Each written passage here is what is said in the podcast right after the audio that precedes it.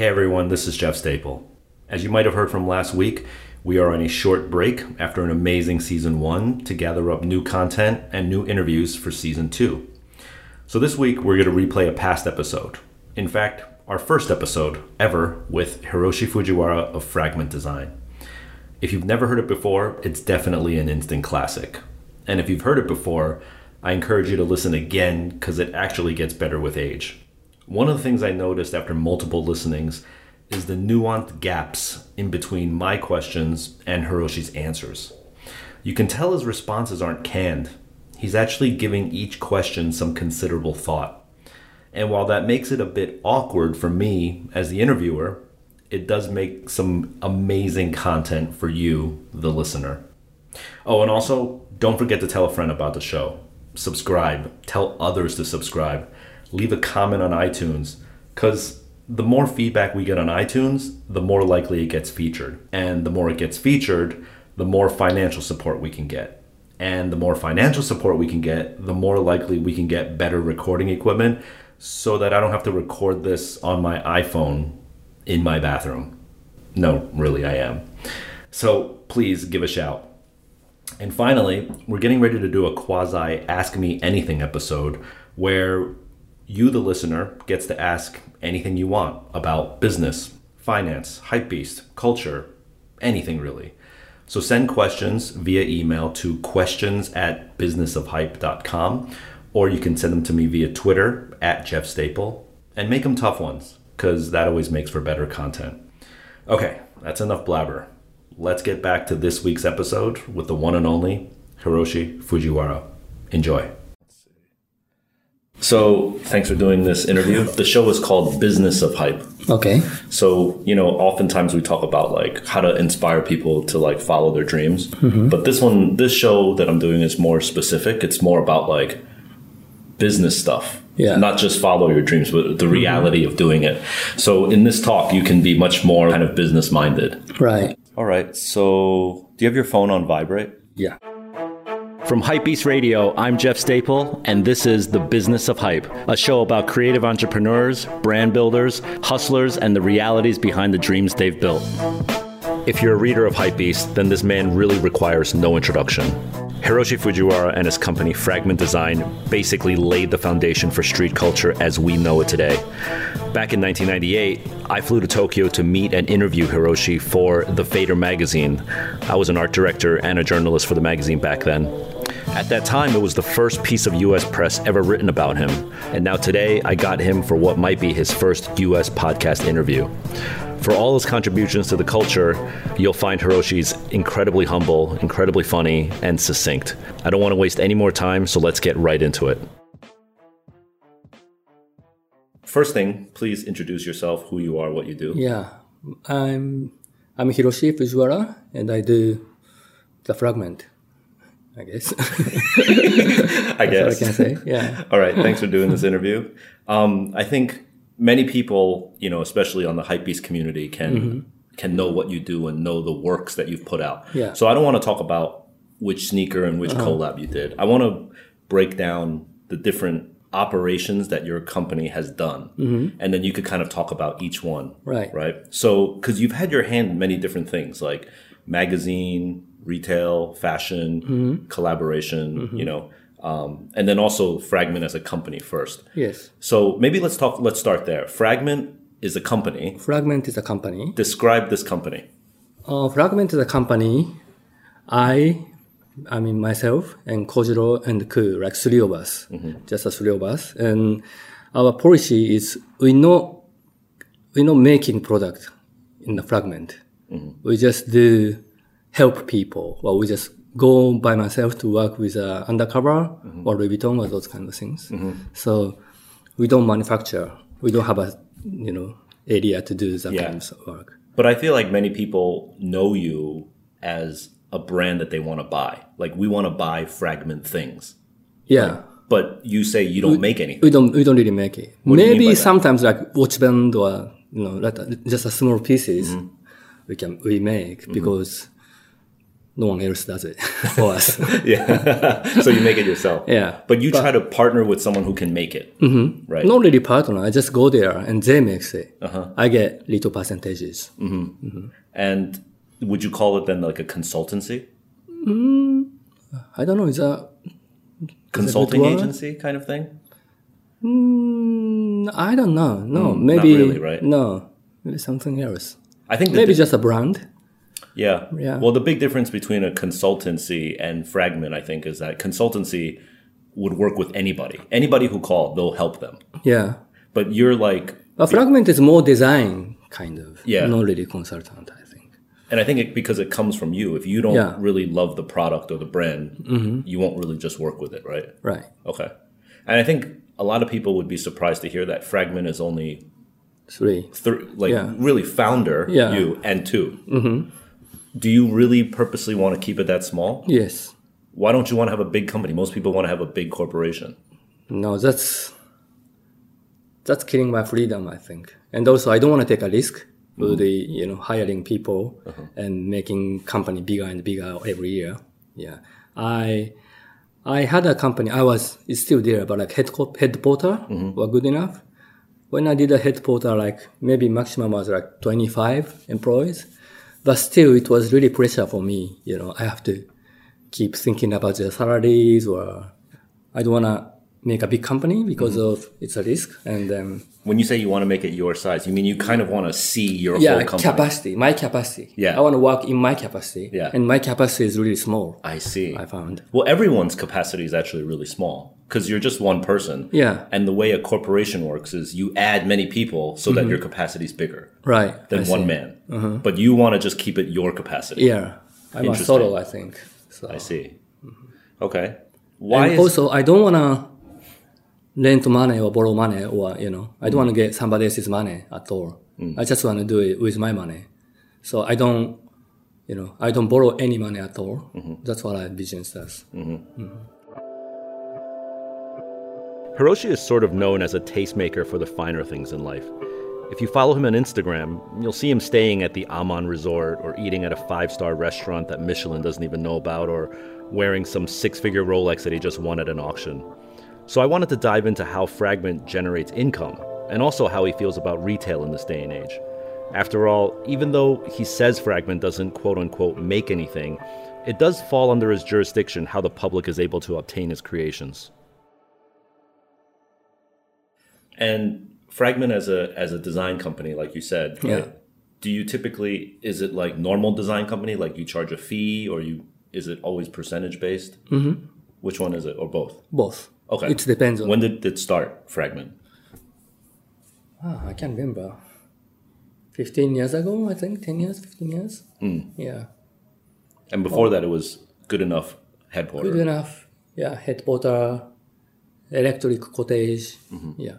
Electric Cottage was also kind of a big company. Yeah. n- not big company. Okay. Small. Yeah. Okay. So let's talk about uh, some of the other businesses that you did in the past. So, like, you did retail stores, right? Because Good Mm-hmm. Yeah. Enough had a retail store.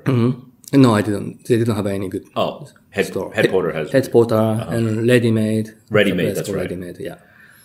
How do you feel about retail business?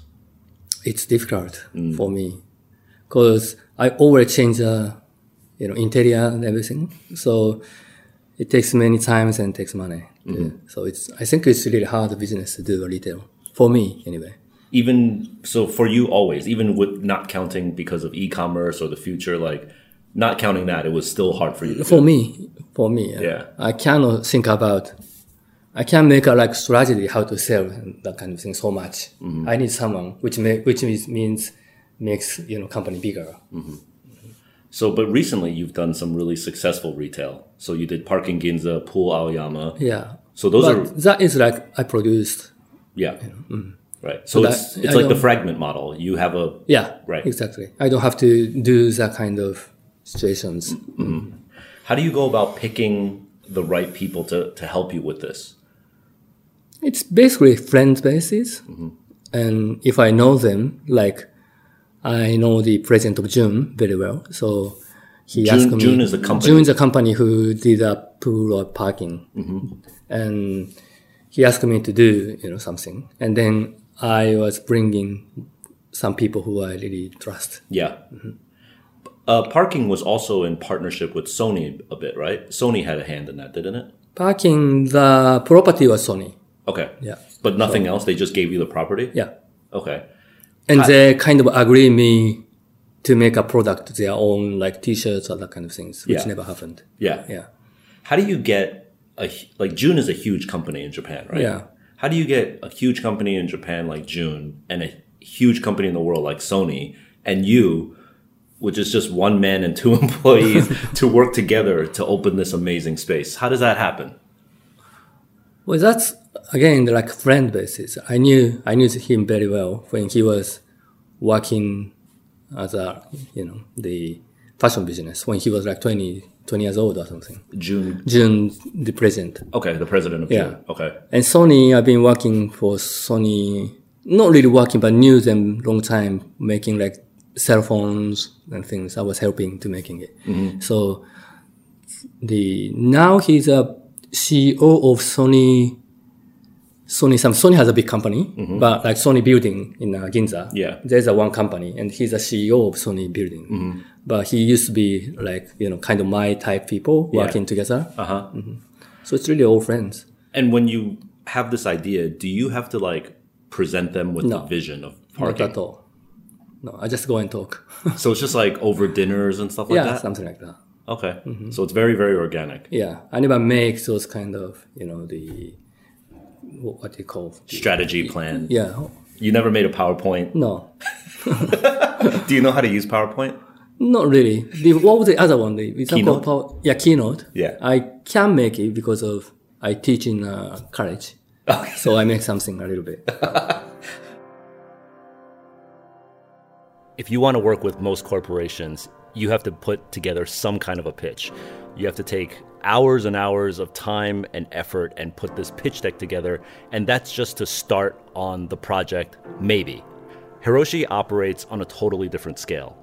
He just takes people out to dinner, and somehow it magically happens over these meals. And I don't know if that's because he's super charming or what, but he definitely doesn't operate under these same guidelines and rules. There's a book called The Secret, and if you say things and speak things into existence, they actually happen. And while I don't think Hiroshi has read the book, it's a powerful device, but I've seen him do this over and over and over again. Um, I think you told me once that the Sony parking project, Parking Ginza project, kind of started when you were like on a radio show saying Yeah. something. Can you tell that story? Mm-hmm. That is when I was doing pool Aoyama, and I we are kind of deciding let's finish a pool, and then I was talking on radio. I want to do a the concept also called parking. There's one little Chinese restaurant in a parking Ginza parking. It's a basement like B three. Okay. In so like a sub-level Chinese restaurant. Yeah, Okay. in the parking, and you know, there's a little red light in the parking lot, Mm-hmm. and it's a Chinese restaurant. I always liked the idea. You know, it's like mysterious. Yeah. know. So I wanted to do a parking, the store in the parking. but you had no idea where, which No. parking lot. You had no idea. No, no idea. Okay. And then the Sony guys call me, and yeah, we have a perfect property for you. So, it So he, lis- he was listening to he the was listening show. to the radio show. Right. Yeah. And it was actually the Sony building was rebuilding. Mm-hmm. So he knew the plan. So I can only use like two years, Uh-huh. which, you know, they can kind of give me a good price. Right. The Parking Ginza was an amazing retail space. It covered two floors of a subterranean garage in the Sony headquarters building in Ginza, of course. One level was a remix of a Japanese classic kissaten, which is basically like a Japanese old school cafe, and it was called Cafe Dorope. He sourced the greatest toasts from all over the world. Yes, toast. He even got a high end toaster oven company, Balmuda, to sponsor the entire cafe, which is genius. All the cups and saucers had little fragment logos engraved into them, and I'm sure people were trying to steal them. I remember one time I was there having some toast with him, and he looked around and said, I don't like the lighting here anymore. I went back a few days later on the same trip, and voila, all the lighting had magically changed. Next to the cafe was a Bonjour Records, which is one of the best music shops in Tokyo, curating select vinyl records. And downstairs was the main retail space, which featured the world's most coveted brands. This included a WTaps tent, a Vanquish denim store, a ski gondola housing Burton's latest drops, a Retaw fragrance section, which is a cosmetic brand that Hiroshi also owns, and of course, a full on Nike shop. And the Nike shop was outfitted with Nike products that Hiroshi had designed. And finally, there was the Parking Ginza merch store, which was a place that you could let all your friends back home know that you had paid homage to the mecca of retail. You also did a lot in magazine. And magazine is like a very broad term, right? Because magazine, you started your career mm-hmm. like in print magazine. Yeah. And then you did Honeyee, which is a, mm-hmm. one of the first digital blog magazines. Mm-hmm. And now you have Ring of Color, which is another sort of magazine, right? Mm-hmm. So tell us your experiences in working with magazines. Working with magazine at the early 80s, that was not like now. The magazines are only media you can have. Like TV is kind of way too much. And magazine was a like subculture symbol, isn't it? To have uh, your own Zine, pages yeah. or something in uh, magazines. Right. So that's what I did. I was kind of introducing what's happening in the overseas. Like I've been traveling London, New York. So not many people can see what's really happening in London, New York.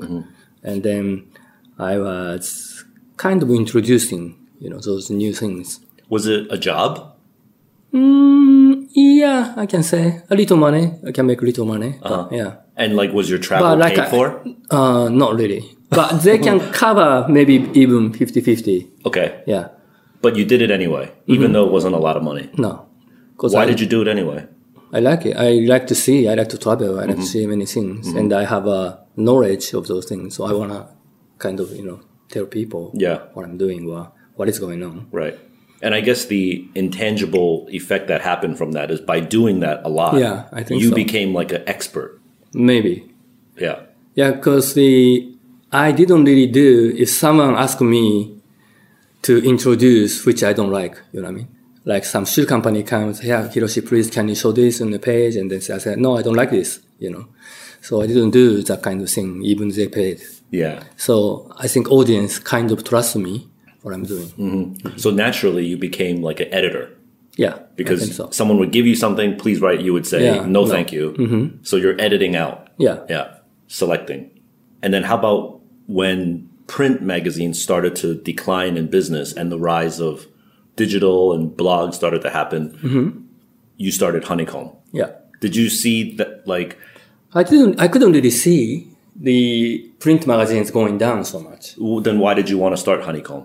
Well, Honeyee is not the first one, you know. Maybe, Oh, really? Yeah, I mean, it may No, be the first one for the blog, Yeah. but like Hypebeast and those kinds of already there. Yeah. And many digital media or digital was there. Yeah. But I think, I feel like the way Honeyee did it Yeah. with like a, a panel of experts mm-hmm. and a regular blog was really unique. Yeah, Yeah. I think so. But why, so why did you even feel like you wanted to start a digital blog?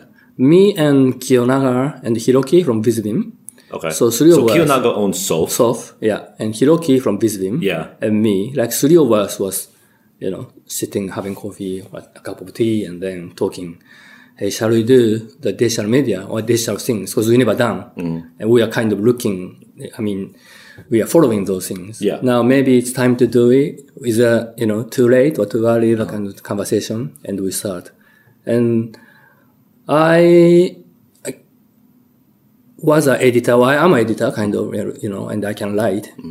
So I said the blog was kind of popular, getting popular, but there's no picture on the blog. Used to be blog is just writing. Writing. Yeah. So I travel and we have all digital cameras. Mm-hmm. So why don't we put up nice pictures with a, you know, talking Yeah. blog? So that's what's happened. Okay. Yeah. And then what did Kiyonaga and Hiroki do? They did a blog also. Oh, they wrote Yeah, mm-hmm. too. Okay. So you were all editors basically. And you all just threw in money and did it? Mm-hmm. So self finance in the Yeah. beginning. Okay. Three or four, five. Yeah. What do you think? Can you talk a little bit more about self financing and the risk behind that? I don't think there's many risk. You're just losing a little bit money. Uh huh. I think. Yeah. Yeah. I mean, we've I've talked to other people about this interview who like just started a magazine or started a you know mixtape or something like that. And Mm-hmm. Yeah. I think a lot of young people might be they want to do it, but they're scared to lose the money. What do you say to those people? It's much better than you using somebody else's money and lose it. really? That's what I think. Yeah. Okay. Yeah. Even the bank. I mean, I'm kind of scared. Maybe I'm old school. Mm-hmm. If you borrow a money from bank and it's you fail, maybe you lose more things. Yeah. I think. Right. So you'd rather just spend your own money. Yeah. Okay. Or kind of good friend or good people who can trust. You know, I mean, like kind Loan you money. Mm-hmm. Okay. maybe it- it's better than I think get money from the Bank or bank or yeah, the investors. Yeah, because if you lose that, you're in legal trouble. Mm-hmm. Right. I talked to many people about finding the finances to fund their dream, and there's two varying camps here. One is quite popular in America and the Western world, and it's known as OPM, and it stands for Other People's Money. They say always use other people's money when you can. Why risk your own, right? Well, Hiroshi definitely sits on the other side of this fence. It might be something intrinsically Japanese, I'm not sure, but his thing is why risk your credit and your reputation, and more importantly, your freedom? It's a question that every entrepreneur must answer at some point. Okay, let's move to fashion. Yeah. Did you, what were the fashion brands that you did yourself? Good enough? Uh-huh. Just myself, I don't know. What was it? I think so, the electric cottage, Yeah. maybe. And I think that's all, no? Head porter. What do you think about going into the fashion business if someone asks you for, should I go, should I start a fashion brand? What do you think? Of the young kids, kind Yeah. of. I think it's a difficult time to do a fashion brand Mm-hmm. because it's everyone's doing it. yeah. What do you think it is? Why why fashion is like something that people can't stop doing, even though it's such a tough business. Even though we have H and M and Zara and Forever Twenty One, you know, but for some reason people still feel like I want to make my own fashion. Hmm. Why? I think people want to wear what he wants to. And if there's a good the fashion brand you can trust, you can wear it. Or it's in, inspired to make you something. Mm-hmm. I think it's happened to us too. For me and skate, I start good enough with me and the skate things. Mm-hmm. Um, Sk8thing from Bathing Ape was part of Good Enough. yeah. Oh, okay. So he came to me, hey Hiroshi, let's make a t-shirt, you know, cause like Stussy or like punks movement, they all have a printing t-shirts. So, you know, he asked me to come, let's make a t-shirt and uh, yeah, let's do it. And it's, the good enough starting. Okay. So now maybe the kids think same things like, hey, Staple makes, you know, printing t-shirts. The t-shirts, maybe we can do it. I, I don't think we can make a sneakers, we can make a, you know, trousers, but maybe t-shirts, we can do it. Yeah. So let's do it. Right. That kind of little organic way which you can start. Yeah, and it's kind of low entry to start mm-hmm. a t-shirt. Yeah. I like how recently you did it like you made t-shirts with Sacai. Mm-hmm. Mm-hmm. Which is, but it, it was like a bootleg t-shirt. Yeah. So it's kind of like you were getting back to like the skate boots, right? kind of. I think there's a space, I mean, the room for the Sacai, which she doesn't do. You know, she never do like printing t-shirts Right. with Sacai on print. So I asked her, I want to make a t-shirt with a Sacai on it. And then, yeah, you can make it. And I did make like 20 t-shirts with an American apparel brand, like Yeah. just printing, you know, Yeah. bootleg, really real bootleg. And I gave few for her, and she said, "Oh, Hiroshi, can you make this for the actual Sacai?" Uh-huh. Yeah, So it, it started as 20. yeah. So that is like ten or 20 Uh-huh. Yeah, Okay. and it was really bootleg. Right. But now it's like a Now really it's like a part official of- bootleg. Oh, it's awesome. This story of how Hiroshi started to collaborate with Chitose Abe-san and her brand Sacai is indicative of how he likes to work. He's direct, honest, and intimate. He's a master at deciding who is the right partner, when is the right time, and how to execute it. But at the same time, he doesn't let his ego get in the way. By definition, the word collaboration involves two or more parties, and Hiroshi seems to intuitively know when it is his turn and when it is their turn. All right, I want to move into collaboration, mm-hmm. which you've done a lot of collaborations with really big companies. Like you mm-hmm. mentioned Sony, and mm-hmm. there's Starbucks and Burton and Levi's and Nike, obviously. Mm-hmm. When you walk into a meeting with these executive, really corporate people, Yeah. right? And- And you mentioned that it starts off usually over a cup of tea and you have a conversation, but eventually you have to go to the headquarters and have the like boardroom kind of meeting, right? Don't you? No, really, no, you never do? no. With a big, you know, minivan. you know. Yeah. No. You always want to keep it small. Mm-hmm. Okay, but how do you get thing? How do you get your vision done if you don't involve everybody? Isn't it that anyway the making product is small team. Yeah. I think. Maybe you have to have agreement with those kind of executive, Mm-hmm. maybe. But I never really did it. Really? You do you ever feel like you have to um, defend yourself and your ideas to these corporations? No. No. No, I don't. I'm I'm really easy, and then if I make one thing to the big companies, it's theirs. Uh-huh. I don't I don't own any copyright or anything, mm-hmm. so they can do whatever they want. Mm. Some designers kind of upset Yeah. if they did one, you know, if they did make one style, mm-hmm. and then company kind of rip off their style and do keep doing it. Yeah. Someone kind of I understand designers upset, but I don't care. I thought I think that is my thing. You know, I'm bringing in first time. I mean, the beginning. Yeah. And then they can sell more and more. Right. That's the benefit for the Yeah. company. Yeah. Right. So you don't care if they keep doing it. No. Okay. But do you ever have like uh, corporations have a reputation for kind of taking advantage of you know individual designers and creatives, right? Mm-hmm. So do you ever run into a situation where you feel like maybe you're being taken advantage of, and if you do, what do you do about that? Well, I, I don't really feel it already. No. No. So I I think that is a job I do, like Nike, you Yeah. know, and pick up some shoes, pick up some sneakers, like mm-hmm. which no one really touched it, mm-hmm. like Court Force or maybe Sock Dart. And then I kind of made it. And then after, you know, after that, anyone can do it. Mm-hmm. Any company can do it. Yeah. Like Nike can do their own thing. I don't even know which color they're doing I see. you know, only first one, first model I did, Uh-huh. and then the other ones I don't. So you're almost like a prototype Yeah. designer. I think so. I see. Mm-hmm. Okay. So when you work with a big company, right? How about the? Do you do the negotiation yourself, or somebody else in your company does it?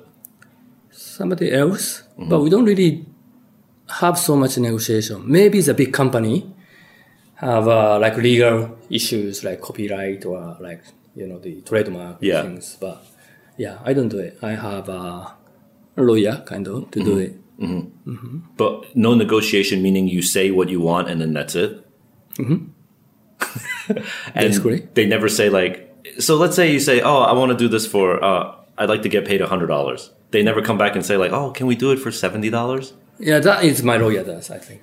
Okay, Yeah, I see. And then you I don't. I don't negotiate about money. So. I see.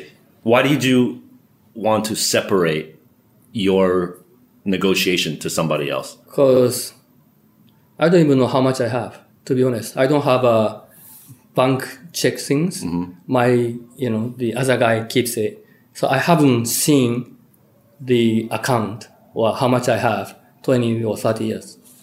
In in twenty or thirty years, Yeah, you haven't seen how much money you have.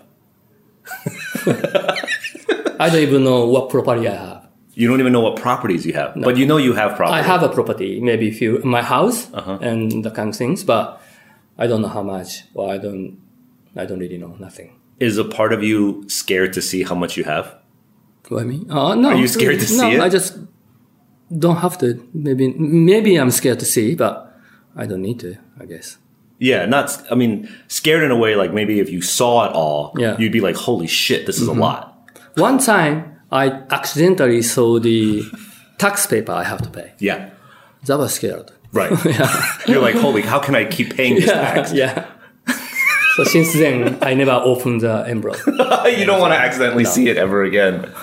wow. So you so okay, let's talk about the person or people that you trust to do this mm-hmm. because obviously there's a relationship there Yeah. where you fully trust them. Mm-hmm. And you know in America, you always hear these stories of like celebrities who trusted their accountant too much and then they go to jail because they didn't pay the tax. you know, like there's all Yeah. these stories like Martha Stewart, TLC, mm-hmm. you know. So you obviously have a really trusting relationship with this person or Yeah. people. How did you develop how did you meet these people? How did you trust them? that was when I started good enough. Oh, so it's like a- over yeah. 20 years now. Mhm, Twenty or I started good enough like 1988. So it's almost like 30 years. Yeah. Same team, same people. Yeah. Is it a team or a person? Just one person? person? I think. Okay, just one person. Mm-hmm. Okay. So, and he was already knows of the business, Uh huh. so he helps to do a good enough. Okay. And then, well, Goodon has really nothing, just one T-shirt, starting with a one or two T-shirts, Yeah. and then kind of grow, and not only good enough, and the head bought out everything. Mm-hmm. That was, you know, behind the him is he he's always behind Yeah. the business going. Do you, you're a creative, obviously. Do you think it's better that creatives don't touch the money? It really depends. Some people love making money as a creation too. Mm. Yeah, like in the nineties, I I think making money is actually trend. Mm-hmm. You know, Like Wolf of Wall Street. Yeah, like yeah, maybe more like our age. Maybe you you wanted to make a t-shirt. You wanted to do a creative work. So money is kind of Second. you know second Yeah. things. But in the nineties, people want to make money. Oh, I want to make money. I want to be a rich. What can I do? Maybe be a DJ. Maybe making a t-shirt. Maybe making a brand Yeah. to make a money. Right. First was how do I make Yeah, money? Yeah. yeah, That was in the nineties. I think. Uh huh. Yeah. So your whole thing first was I just want to make stuff. Yeah. So you always had somebody else thinking about the money. Mm-hmm. Right. So do you even know, like, you obviously don't know, you said you don't know how much money you have, but do you even know how much you have to spend? To what? Like, do you have a pay, do you have a payroll? Are you like paid? Do you get a paycheck? No, really. No. So does anyone ever call you and like your your accounting guy? Mm-hmm. He's like, "Hey, Hiroshi, you kind of spent too much money this month." no, no one, no one asked me. No one ever says that to you. No. You should try for that. you should try to spend so much that someone yells I always you. ask. Oh, you if ask I- somebody yeah, If. I wanna buy a big single, maybe buy a car. Mm-hmm. Yeah, I, I always ask. Is that enough money you have for this car and the kind of things? And then they always say, "Ah, go ahead, go ahead." Okay, I want to know what you asked for, and they said mm, maybe not good. I don't say that. no, you. I guess I know my capacity. I see. You've Yeah, never asked for something, and they were like, No. "You're crazy." I think that's when I, was young too. Mm-hmm. I never ever thought I wanna drive a Mercedes Uh-huh. because I was enjoying doing myself. Mm-hmm. So maybe a friend of mine was making money and then you know buying big cars Yeah. or that kind of things. But I never envied it. Uh-huh. I never thought you know. Yeah. Like, I'm always enjoying in my capacity. Mm. When you came from a a small town, right? Yeah. Yeah. Did you come from like money, or you came from middle class, or what was it like growing up for you? Uh, just just a regular family. Yeah, not super rich. No, not at all. Yeah. Do you think um, growing up, you know, some people talk about when you grow up in a rich family, there's pros and cons, right? Right, yeah. Pro is obviously you have money that you could play with. Con is do you value money? Right. Do you think you have a, a value for money? Like you appreciate how hard it is to get it? No. You don't. No. Why not? Because I had enough money for my capacity. yeah. Simple Yeah. life. Simple, Simple life. Yeah. Yeah. So if you say give me, you know, hundred dollars for a week, I can live. Even today. Yeah, I think so. Yeah. Yeah. kind of things. I think so, too. Yeah. Um, I remember like there's a there's a good story where you know Elon Musk, the Tesla guy, he Mm-hmm. said, I, I calculated once that if I just got eighty dollars, I can live off ramen and Yeah. Mm-hmm. like you know sleeping bag. So as long as I make anything over eighty dollars, it's like a bonus. Uh-huh. And that's how he still lives his life today. He said, Right. "Yeah, Maybe I'm not that. You know, you're not that I, I enjoying a thousand dollars too. okay." Not I, eighty, I enjoying a hundred dollar also. right? So Right, right. Okay. And then last bit, like if there's a young person and a lot of people look up to you, right? What are some bits of advice that you give to young people that want to be the next Hiroshi Fujiwara? it's nothing next to me because of the time is different. You know, Mm-hmm. the starting time. I was, I think I was lucky starting the eighties because the fashion is growing Mm-hmm. and the street fashion is just beginning. So I was, I feel really lucky to be in the scene. So now maybe some technology or whatever, it must be something which I don't know, which you don't know. Mm-hmm. You know, some young, something for which only young kids can know. Yeah. Yeah. They should find the area. Right. Yeah. Uh, so it's like an opportunity, right? Like mm-hmm. when you were young, you saw opportunity Yeah. in fashion I mean, There's a mm-hmm. new opportunity now. I think so. Right. Maybe even in the fashion, maybe there's some new opportunity. Mm-hmm. Right. When is the last thing that you saw that was new and you were like, wow, this is like a new wave? It's not really new and new, but like I like a Cold Wall. Mm-hmm. Because that's not which I want to wear. Uh-huh. But I think that's different. You sense some newness about it. Yeah. Yeah. Like how he incorporates architecture and structure Yeah. into his something interesting. Right, Yeah. right.